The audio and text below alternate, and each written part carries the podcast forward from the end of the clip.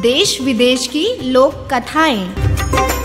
तमिलनाडु की लोक कथा गरम गुलाब जामुन। वाचक स्वर रचिता देश पांडे। बहुत पहले तमिलनाडु में एक बड़ी कवित्री रहती थी। उसका नाम था ओवैयार। उसकी विद्वता के कारण पूरे देश के लोग उसका बहुत सम्मान करते थे। बड़े बड़े विद्वान भी उसकी कविताओं से मंत्र मुग्ध हो जाते थे। समय समय पर ओवैयार राज दरबार में होने वाली कवि गोष्ठियों में भी भाग लेती थी। ओवैयार जब रास्ते से गुजरती थी तो लोग उसे हाथ जोड़कर प्रणाम करते थे। छोटे तो छोटे, बड़े भी ओवैयार को देखकर उसके लिए रास्ता छोड़ देते थे। एक दिन दोपहर के समय ओवैयार बाज़ार की तरफ़ जा रही थी। जिस सड़क पर वह चल रही थी, उसके दोनों ओर जामुन के पेड़ लगे थे। उन पेड़ों पर जामुन लदे हुए थे। काले काले रसदार जामुन देखकर ओवैयार के मुँह में पानी आ गया। लेकिन जामुन के सभी पेड़ ऊँचे थे। उसके सामने समस्या ये थी कि वह जामुन तोड़े कैसे। वृद्धावस्था में बालकों की तरह पेड़ पर कूद कर चढ़ जाना उसके वश की बात नहीं थी। वो आसपास देखने लगी कि शायद कोई बच्चा दिख जाए। तभी ओवैयार की नज़र एक पेड़ पर पड़ी।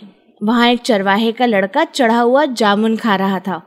बालक ने ओवैयार को देखा तो झट से उसे प्रणाम करके कहा, मौसी, बड़े स्वादिष्ट जामुन हैं, कहो तो तुम्हारे लिए गिरा दूँ? ओवैयार के मन की मुराद पूरी हो गई। वो तो यही चाहती थी। उसने कहा, बेटा, मेरा मन तो बहुत कर रहा है। यदि कुछ जामुन गिरा दो तो तुम्हें लाख दुआएँ दूँगी। बालक ने पूछा मौसी गिराने को तो अभी गिरा दूँ, लेकिन कौन से जामुन खाना पसंद करोगी, गरम या ठंडे? ये सुनकर ओवैयार का सर चकरा गया। उसने तर्क में बड़े बड़े विद्वानों को परास्त किया था, बहुत सी पोथियाँ पढ़ी थी, फिर भी आज तक कभी जामुनों के ठंडे और गर्म होने की बात नहीं सुनी थी। उसे सोच में पड़ा देखकर बालक फिर कहने लगा, बोलो मौसी, कौन से जामुन गिराऊं? ओवैयार ने कहा बेटा, क्यों मुझ बूढ़ी से हँसी करता है? भला जामुन भी कहीं गर्म और ठंडे होते हैं? बालक ने कहा, अरे मौसी, कैसी बात करती हो? मेरी इतनी हिम्मत कहा कि तुमसे हँसी करूँ?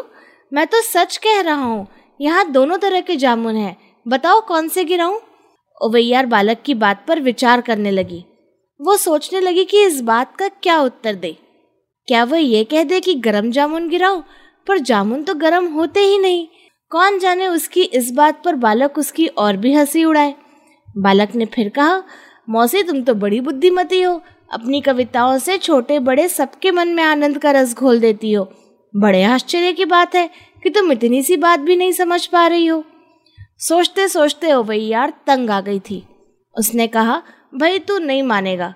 चल कुछ गरम जामुन गिरा दे। मैंने आज तक ठंडे जामुन ही खाए अब देखो गरम जामुन कैसे होते हैं। बालक ने हँसते हुए पेड़ की एक डाली को ज़ोर ज़ोर से हिला दिया। काले काले रसदार जामुन पेड़ से नीचे गिर पड़े और धूल में सन गए।